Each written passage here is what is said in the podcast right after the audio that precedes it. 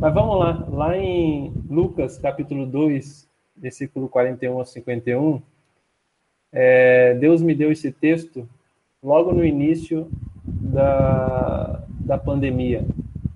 E eu tinha muitas incertezas, minha filha estava para nascer, e meu coração começou a se encher de algumas dúvidas, mas Deus logo no início pastor, pastoreou meu coração com essa palavra, e por algum motivo ele pediu para eu falar para vocês hoje. E eu quero orar com vocês pedindo graça a Deus. Jesus, nós estamos aqui reunidos em teu nome e nós queremos glorificar o teu nome juntos, Pai. E nós não queremos só um conjunto aí de palavras que vai fazer sentido, mas nós queremos ter experiência com o teu Espírito Santo, com os teus dons sobrenaturais que o Senhor usa todos os dons que o Senhor repartiu conosco, nós também queremos ver esses dons sendo manifestos em cada casa, agindo no meio de nós, segundo a tua vontade. Por isso, enquanto a gente abre a nossa palavra, eu te peço que o Senhor abra os nossos corações, em nome de Jesus. Amém. Ah, Evangelho de Lucas, capítulo 2, versículo 41 até o 51, diz assim. Ora, anualmente iam seus pais a Jerusalém para a festa da Páscoa. Quando ele atingiu os doze anos, subiram a Jerusalém, segundo o costume da festa. Terminados os dias da festa, ao regressarem, permaneceu o menino Jesus em Jerusalém, sem que seus pais o soubessem. Pensando, porém, está ele entre os companheiros de viagem, foram caminho de um dia, e então passaram a procurá-lo entre os parentes e os conhecidos e, não tendo encontrado, voltaram a Jerusalém à sua procura. Três dias depois, o acharam no templo, assentado no meio dos doutores, ouvindo-os e interrogando. E todos os que ouviam muito se admiravam. Ah, muito se admiravam da sua inteligência e das suas respostas. Logo que os seus pais o viram, ficaram maravilhados, e sua mãe lhe disse: Filho, por que fizeste assim conosco? Teu pai e eu, aflitos, estamos à tua procura. Ele lhe respondeu: Por que me procuravas? Não sabeis que me cumpri estar na casa de meu pai? Não compreenderam, porém, as palavras que lhe dissera? E desceu com eles para Nazaré, e era-lhe submisso. Sua mãe, porém, guardava todas essas coisas no coração. Meus irmãos, Jesus se separa dos seus pais não sei você, mas você já perdeu alguém que estava sob sua responsabilidade? Uma criança? Já perdeu alguém? É um sentimento assim terrível. Se alguém pergunta para a gente o que, que aconteceu, a gente pode a gente pode dizer que ah, fulano está perdido, mas não seria nada errado a gente falar assim metaforicamente que nós também estamos muito perdidos, porque nesses momentos a gente perde a linha de raciocínio, a gente perde a fome, a gente procura duas, três vezes no mesmo lugar, a gente perde a capacidade normal de falar, a gente fica gaguejando, a gente perde o ritmo da respiração, enfim, a gente a gente tem a nossa mente completamente preenchida por pensamentos ruins a respeito daquela pessoa que foi perdida, aquela criança que foi perdida, e tudo que é lógico vai fugindo da nossa mão como se fosse um sabão muito escorregadio. É, não existem relatos Rodrigo. detalhados. Oi? Rodrigo, só, só, só abrir um, um parênteses sem querer atrapalhar a tua mensagem. Não eu estava em São Paulo, eu e Regina, com Isaac e Raquel, e eles eram pequenininhos, devia ter 4, 5 anos de idade. E o metrô super lotado, super lotado. A hora que eu, eu e Regina entramos no metrô, você acredita que Sim. fechou a porta? E o Isaac meu... e meu filho pequenininho ficaram para trás? Então eu entendo bem o que você está falando aí. Exatamente Deus. esse sentimento. Meu Deus, meu Deus. É terrível. Terrível, meus irmãos. Nesse relato que a gente leu de José e Maria, não tem assim coisas é, detalhadas sobre o sentimento de José e Maria até encontrar Jesus. A única expressão que é encontrada ali, é, que é usada, é aflição. mas eu acredito que a coisa deve ter sido muito intensa, porque essa pequena descrição que a gente falou sobre sentimentos ruins quando perde alguém não deve ter chegado assim aos pés do que José e Maria eles viveram, né? E aí, no, no decorrer da história, tem um encontro com Jesus perdido, né? Um encontro com um menino perdido. E Jesus foi encontrado. E, sei se já pensaram nisso, mas é um momento curioso, né? Porque será que Deus ficou perdido e ele foi encontrado? É, é óbvio que não. Porque pela nossa experiência, meus irmãos, pela nossa experiência, o reencontro com alguém perdido é uma mistura de, de sermão com desabafo, com amor, e é tudo ao mesmo tempo, sabe? No meio de um puxão de orelha, vem um sermão muito severo sobre responsabilidade, aí no milésimo segundo você dá um beijo muito amoroso e você desabafa assim, louvado seja o Senhor, te encontrei. De repente começa lá o puxão de orelha de novo e o sermão e o ciclo segue, né? Mas no caso de José e Maria, que a gente vê, eles se mostram aflitos e eles questionam Jesus em algumas coisas. E eu penso, eu penso, me dou a liberdade de imaginar, eu penso que eles se controlaram um pouco mais que o normal, porque eles sabiam que Jesus não era um filho comum. Penso eu, né? Mas eu queria que a gente pensasse agora também como que Jesus estava quando ele foi encontrado. Porque normalmente, quando a gente encontra uma criança perdida, aquela criança está aos prantos. Às vezes está chorando até sem lágrimas, já acabou a lágrima e ela está chorando. E ela está com um olhar de medo, ela tem muitas perguntas que precisam ser respondidas, do tipo: é, onde vocês estavam? Você vai sair de perto de mim outra vez? Eu vou ficar sozinha? ou por que, que você demorou tanto, enfim, eu estou com medo, aquela criança está traumatizada. Mas no relato, quando José e Maria olham para Jesus, eles ficam, a expressão que é usada é maravilhados. Eles só conseguem ficar maravilhados. Porque Jesus ele está falando com muita inteligência com as pessoas e os mestres da lei, os doutores da lei. E ele está ele tá questionando, desculpa, ele está questionando eles, ele está falando assim, com muita razão com eles. E Jesus não está desesperado, ele não está com medo, ele não foi afetado no seu raciocínio. As emoções de Jesus estão plenamente em ordem. Meus irmãos, ele não perdeu o controle. Como não ficar menos que maravilhado com uma cena dessa? Quero lembrar para vocês outro fato desse texto que foram três dias perdidos. Três dias perdidos. E nada em Jesus, nada em Jesus foi afetado. Deixa eu falar uma coisa para vocês, meus irmãos. Deus, ele jamais fica perdido. O nosso Deus, ele nunca se perde. Tudo que nosso Deus precisa, tudo que ele precisa, está nele mesmo ele é diferente de nós. Eu preciso, eu preciso de oxigênio, eu preciso de alimento, eu preciso de água, eu preciso de sol, é, enfim, eu preciso de tudo que está nele. Mas ele não precisa de mim. Ele não precisa de nós. Essa é uma frase que muitas vezes a gente não fala. Não sei se é por causa de orgulho, por causa de insegurança, porque a gente sempre quer ter esse milindre dentro dentro de mim, não vou falar de vocês, eu falar de mim. Mas a verdade é que Deus não precisa de David. E isso, meus irmãos, quando revelado pelo Espírito Santo, é uma segurança para nós. Imagine só, eu sirvo a um Deus que não precisa, que não necessita e que nunca se perde. Ele escolheu estar comigo, mas ele não precisa de mim porque o nosso Deus não precisa e ele nunca se perde.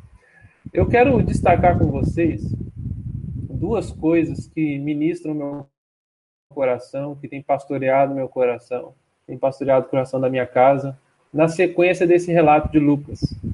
A primeira delas, para quem está anotando, é que muitas vezes nós não entendemos a resposta de Deus. Não sei se isso já aconteceu com vocês, Comigo acontece várias vezes. muitas vezes a gente não entende a resposta de Deus. Depois do questionamento aflito de José e Maria, Jesus ele responde a eles com uma, uma pergunta que eles não compreendem. O texto fala isso. E é verdade que durante a nossa vida, por vezes, nós nos sentimos perdidos. Ah, as circunstâncias da vida, sabe, faz a gente perder o chão, ah, as luzes da cidade se apagam, sabe, quando todas as luzes da cidade vão se apagando, todas aquelas seguranças que você tinha, você já não consegue mais pegar. As falsas seguranças revelam sua falsidade. Eu lembro quando eu ia na praia, na casa da minha avó, os antigos falavam assim: filho, é, toma cuidado no mar, porque mar não tem cabelo. Não sei se era uma profecia para mim, que estou ficando careca. Estou ficando, não, né? Estou sendo bondoso, estou ficando, já, já sou. Mas é falava, mar não tem cabelo, no sentido de que quando você entra muito no mar, você não tem onde você pegar, né? Então tem momentos na nossa vida que falta lugar para a gente se apegar e as circunstâncias vão nos cercando. E meus irmãos, de coração, que Deus tenha misericórdia de nós, para que a gente não caia no erro de pensar, de pensar de que o nosso Deus está perdido. Ele nunca está perdido, meus irmãos. E eu não tenho uma resposta assim teológica do porquê Deus fala coisas que nós não percebemos no exato momento, mas eu creio é, que Ele não divide o privilégio de nos sustentar com ninguém. Ele não, ele não divide esse privilégio de sustento com nada, nenhuma coisa, nenhuma pessoa, nada. Ele é o nosso sustento no corpo, na nossa alma e no nosso espírito. Deixa eu contar um testemunho para vocês, que é um pouco sobre isso. No último, no último ano, a minha filha nasceu no dia 29 de junho e eu estava aí no mês de março, estava preparando para a chegada da minha filha. É, ter um filho aqui em África já é uma coisa um pouco diferente para nós que vivemos de outra cultura é, em questão de hospital, assistência médica, higiene, a gente considera essas coisas. A Lisa, nossa primogênita, nasceu aqui e nós tivemos experiências assim tremenda com o Senhor. Aconteceu muita coisa que poderia dar errado, mas eu creio que tinha muita gente orando e deu certo. É, nós entramos no hospital, era seis horas da manhã, a Liz nasceu 23 e 40. Foi um parto muito longo, muito difícil. A Isa foi uma guerreira. E por fim ela teve que fazer uma cirurgia. E cirurgia era a última coisa que a gente quer fazer em África. Né? E isso foi 2017. Só que em 2020 a gente tinha a questão do coronavírus ainda, que estava surgindo. E estava começando a explodir no Brasil, e muita gente ficou preocupado com a gente, porque a gente começou a perguntar para alguns médicos cubanos aqui na cidade, e eles falaram para a gente, falaram, olha, se essa epidemia explodir aqui na cidade, vocês nem se quiserem vir no hospital, vocês vão conseguir, porque não vai ter espaço. O nosso grupo de risco aqui aqui em Moçambique é muito grande, né? Essa é a preocupação do coronavírus aqui. Ele começou a crescer agora, mas a preocupação do coronavírus aqui é que o grupo de risco em África, em especial Moçambique, é muito grande, porque a gente tem um grupo muito grande com a saúde deficiente, seja por conta de HIV, seja por conta de malária, seja por conta de tuberculose, desenterias.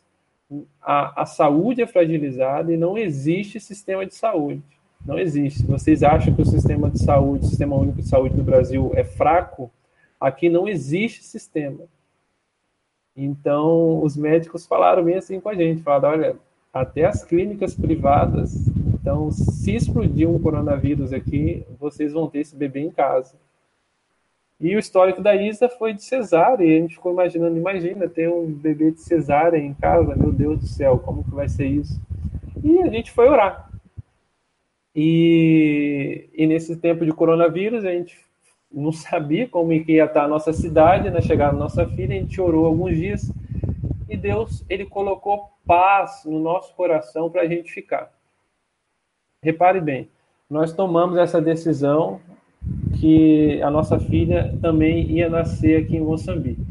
E interessante que essa paz veio com um discernimento de que a decisão que a gente estava tomando, meus irmãos, não era uma garantia de que tudo ia dar certo. Não foi isso que a gente ouviu de Deus. A gente ouviu de Deus que era para a gente ficar aqui. E isso foi muito claro. Porque eu lembro de eu estar conversando com a Isabela, e aí, quando a coisa assentou no nosso coração, que a gente ouviu bem do Senhor, a impressão que era para a gente ficar, a gente conseguiu orar, falando assim: Deus, se a gente perder a nossa filha no parto, porque nós ficamos, é, nós vamos glorificar a Deus porque a gente entendeu que era para a gente ficar aqui. Então, a paz que a gente teve no nosso coração não é que, é, que tudo ia acontecer certo no sentido humano. A gente não sabia o que, ia acontecer. Mas o Espírito Santo, ele levou a gente a tomar essa decisão, não baseado na resposta de Deus, mas levou o nosso coração a tomar a decisão na paz em Deus. Mesmo sem a resposta que a gente gostaria de ouvir a respeito do futuro, nós já estávamos desfrutando assim do alvo das nossas orações, que é o próprio Senhor Jesus. Ele é o nosso sustento e não simplesmente as suas respostas. Meus irmãos, Deus não, não reparte com o privilégio de sustentar as nossas vidas, nem mesmo com as suas respostas. Ele não dá chance nem de eu me apaixonar mais pelas respostas do que por ele. Por isso, nós muitas vezes temos paz em Deus. Essa é a minha experiência com essa palavra. Isso me leva ao próximo ponto, né? Nesse primeiro ponto, a gente falou sobre as muitas vezes que a gente não entende a resposta de Deus. E esse próximo ponto é como que a gente caminha sem as respostas. Porque a gente precisa caminhar. Sempre que a gente dorme, tem um outro dia, a gente precisa ir para frente. E voltando no relato, depois que José e Maria eles não compreendem o que Jesus tinha dito para eles, Lucas ele relata dois fatos muito interessantes. O primeiro fato é que Jesus era-lhes submisso. Hum. Deus ele é tão soberano, tão soberano que ele pode ser submisso. Que coisa maravilhosa. Nosso Deus é submisso. Foi submisso. Submissão, meus irmãos, é uma atitude que só quem caminha assim relativamente perto pode perceber. E para você ver alguém sendo submisso, é verdade que você pode ver a certa distância, você pode ver situações um pouco distantes, você vai perceber, mas isso ocorre na, na minoria das vezes, sabe? Os momentos mais lindos de submissão são aqueles pequenos que são quase ocultos, são rápidos, são, são sem pedidos, sem ordens. E quando você vê isso acontecer, você aprende mais sobre aquela pessoa. Não sei se vocês já passaram por uma experiência assim. Às vezes na mesa, e você vê um filho sendo submisso, às vezes sem uma ordem do pai, mas você já vê aquela submissão. Mas você precisa estar perto para você ver isso. E Jesus, ele tinha esse coração. E o conselho que eu dou para vocês, meus irmãos, como que a gente anda sem as respostas? Vocês precisam estar perto de Jesus. Escolha caminhar com Jesus por causa de Jesus. Escolha caminhar com Jesus por causa de Jesus. Vocês sabiam que nos últimos dias a maior fake news vai ser em cima do nome de Jesus? Isso que vocês estão vendo se levantar pelo mundo, com a mentira sempre ganhando em cima da verdade, confundindo milhões de pessoas, seja na saúde, seja em política, seja em educação. Isso não chega nem o cheiro do que a palavra fala dos últimos dias. Nos últimos dias, a palavra fala que muitos se levantarão no nome de Jesus e enganarão a muitos. A maior fake news da história vai ser em cima do nome de Jesus. A grande discórdia no fim dos tempos vai ser em cima do nome de Jesus. Não sei se vocês sabem, mas na última década, um grande um grande ajuntamento do povo islâmico, do islamismo, uma grande organização de, das várias divisões que eles também têm, fizeram uma proposta um grande grupo religiosos, né, é, cristãos, é, emitindo um acordo de paz. Porque eles, eles creem que a grande guerra vai ser entre o povo islâmico e o povo cristão. E o número de islâmicos parece que em menos de 10 anos já vai passar o número de cristãos. E eles fizeram um documento. E um, e um dos pontos cruciais desse documento era que o povo cristão não considerasse mais Cristo como Deus.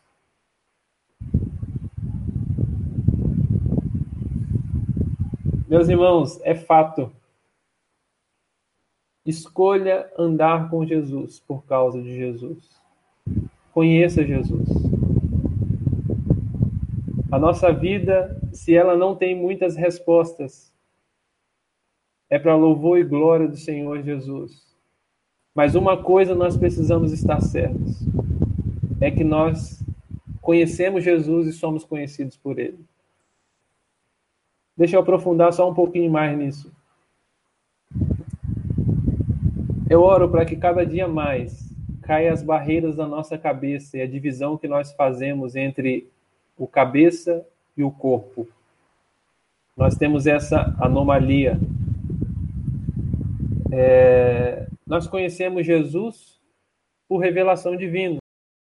A gente vê isso quando Jesus, a gente vê isso quando Jesus é, pergunta para os discípulos e fala quem que estão falando estão falando que eu sou. Aí um diz que ah, eu sou um, um grande profeta e enfim é o profeta que ressuscitou e tal.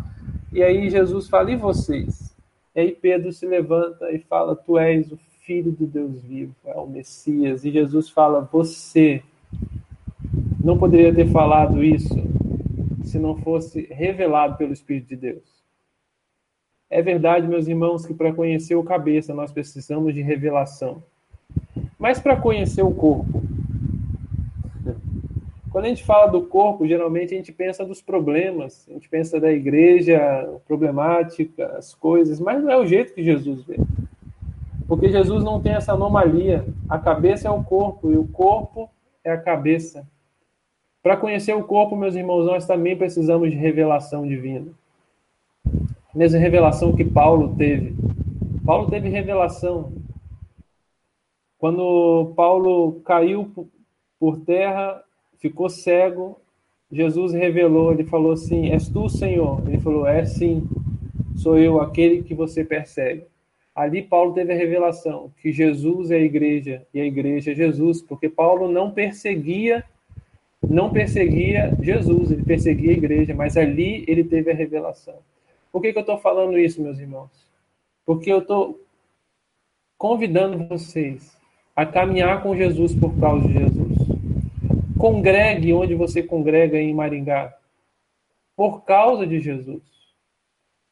E quando eu falo isso, não é para você fazer uma discrepância na cabeça, do tipo, ah, ele está falando isso porque eu tenho que esquecer meu irmão e eu tenho que focar em Jesus. Não.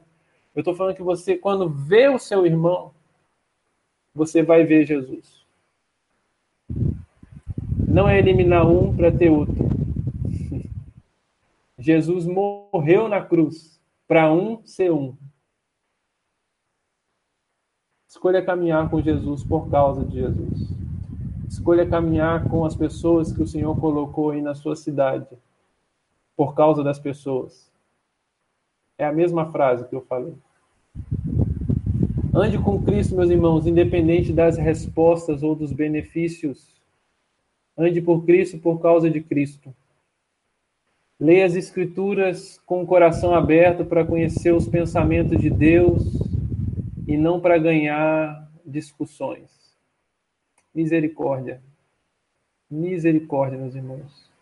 Sabe, eu tenho uma tentação muito grande que é de ser um bom pregador. Momento que eu estou me confessando. Eu tenho uma tentação muito grande quando eu estou lendo as escrituras de ser um bom argumentador, de responder todas as perguntas. Mas eu me arrependo, vez após vez, porque eu quero ler as escrituras com o coração aberto para conhecer a Jesus conhecer a Deus. e pregar a mensagem da cruz, enfatizar Jesus por meio do Espírito Santo. Por isso eu convido vocês, meus irmãos, a andar sem respostas, mas sempre lendo as Escrituras com o coração aberto para conhecer os pensamentos de Deus. E ele não nega isso, ele sempre vai revelar. Meus irmãos, mantenham uma vida de oração pelo prazer da presença. Mantenha uma vida de oração pelo prazer da presença. Sabe quando você senta para orar e você não tem nada para dizer, ou você já disse tudo? Segura a sua onda e senta ali e fala: Deus, eu estou aqui. Só porque você está aqui, eu estou aqui. Lembro de uns dias atrás, eu gosto muito de correr de manhã. Ou gostava, né? Quando eu dormia à noite, eu conseguia correr de manhã. Eu já não corro mais de manhã. Mas eu, na minha rotina mesmo, eu levantava 5 horas assim da manhã e gostava de correr uns 20 minutos assim na rua. E eu lembro vezes que enquanto estava correndo, eu estava orando. E muitas vezes acontece, eu não consigo orar. Sabe quando você não consegue orar? E aí você começa a sentir mal porque você não está tendo um bom desempenho de oração.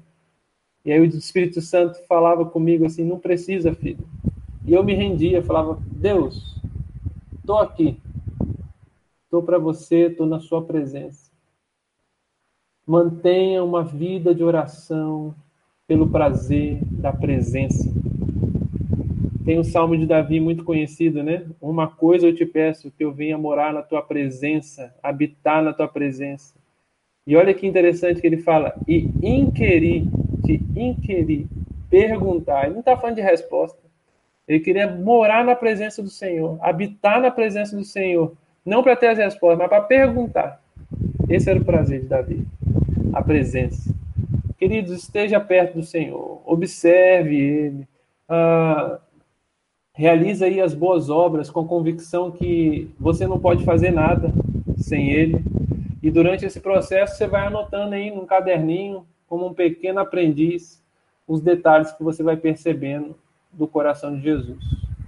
E eu digo para você, que fazendo isso a cada dia a gente vai perceber um pouco mais do caráter de Deus, do coração dele, dos pensamentos, detalhes que vão sendo revelados a nós. E assim a gente vai conhecendo é, esse Deus que nunca se perde. E aí o relato continua e ele fala que Lucas, ele, desculpa, Lucas, ele mostra no relato o que que Maria fazia com essas coisas que ela via e que ela não entendia. A palavra diz que ela guardava todas essas coisas e as colocava em seu coração.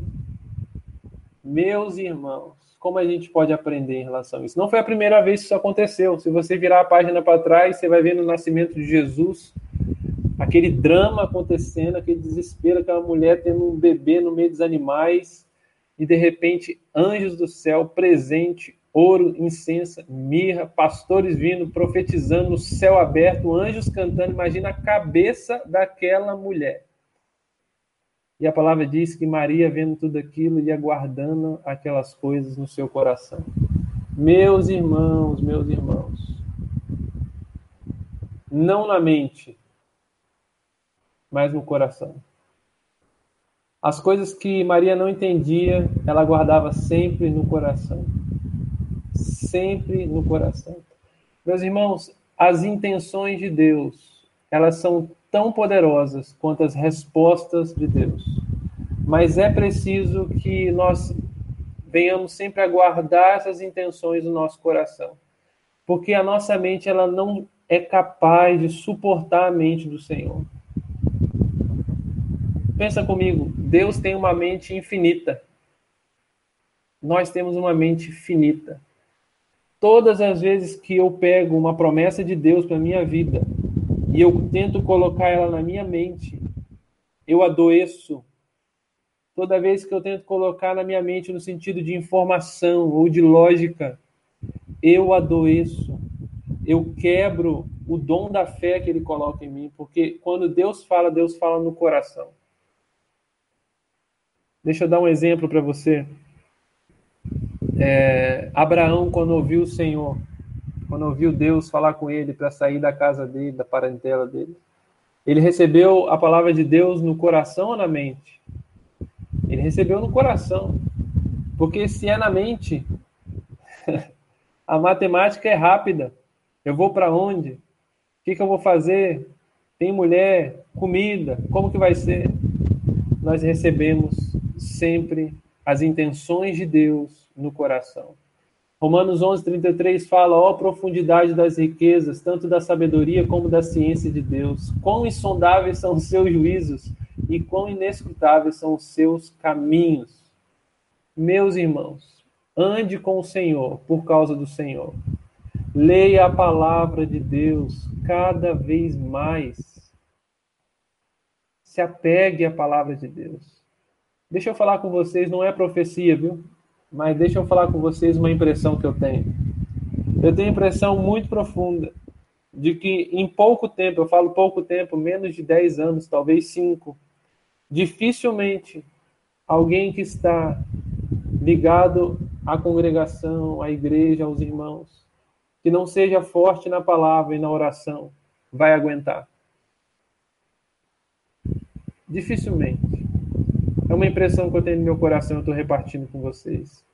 Por isso eu falo de todo o coração. Leia a palavra cada vez mais, ore cada vez mais, sirva aos irmãos, às pessoas, cada vez mais e de todo o coração. Fique atento aos pensamentos do Senhor ao seu respeito a respeito da noiva, a respeito para esses tempos, pensamentos que são de paz e não de guerra, independente das circunstâncias, o Senhor ele vai completar a boa obra dele. E todas essas coisas vão cooperar para nos fazer semelhantes a Jesus. Vai vai cooperar para que a gente esteja pronto para ele. E por isso, meu irmão, pare um pouco, Contempla o Senhor, contempla a fidelidade dele, a justiça, o amor, o perdão. Olhe para Jesus. Tenha o costume de olhar para Jesus sempre. Coloque Jesus em todos os seus assuntos. Coloque Jesus é, em cada canto da sua casa. Eu não estou falando de quadro escrito. É legal o quadrinho e tudo. Mas eu estou falando sobre o dunamis, que é o poder de Deus. É uma dinamite Coloque na sua casa. É uma explosão. É, isso precisa ser intencional. E, e vá guardando as coisas que você vai percebendo dele.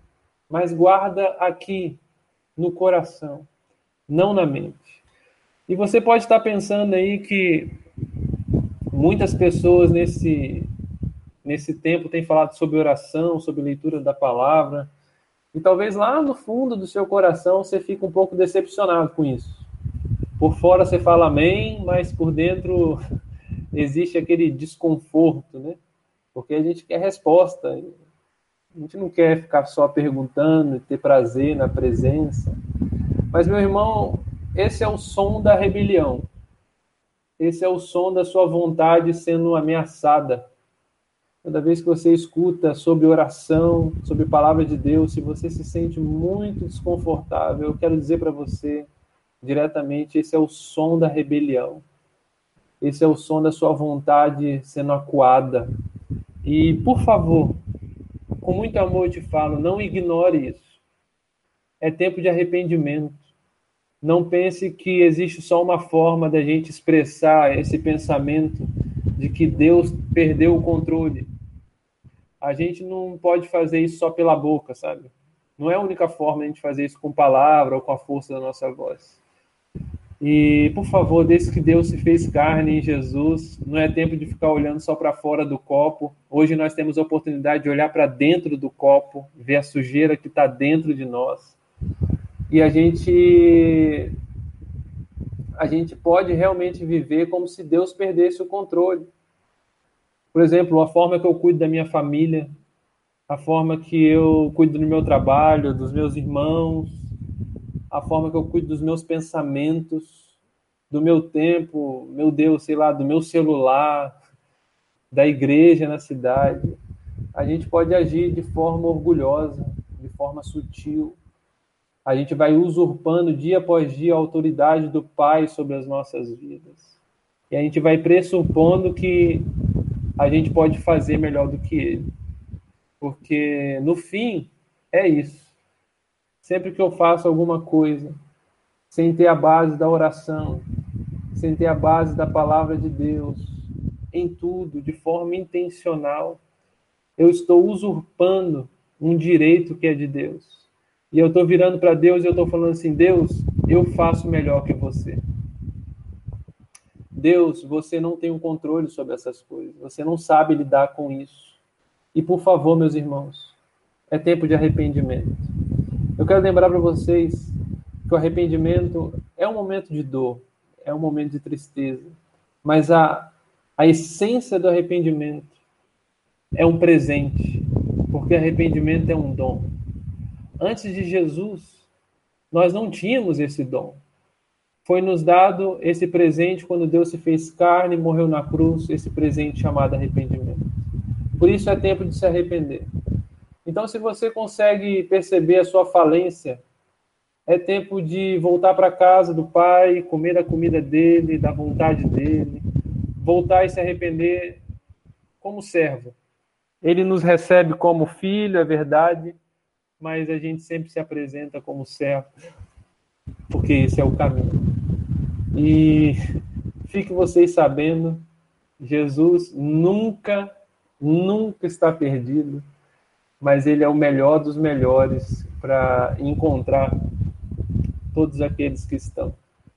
Inclusive, nos encontrar vezes após vezes, quando nós estamos perdidos, ele faz isso conosco. Amém, meus irmãos?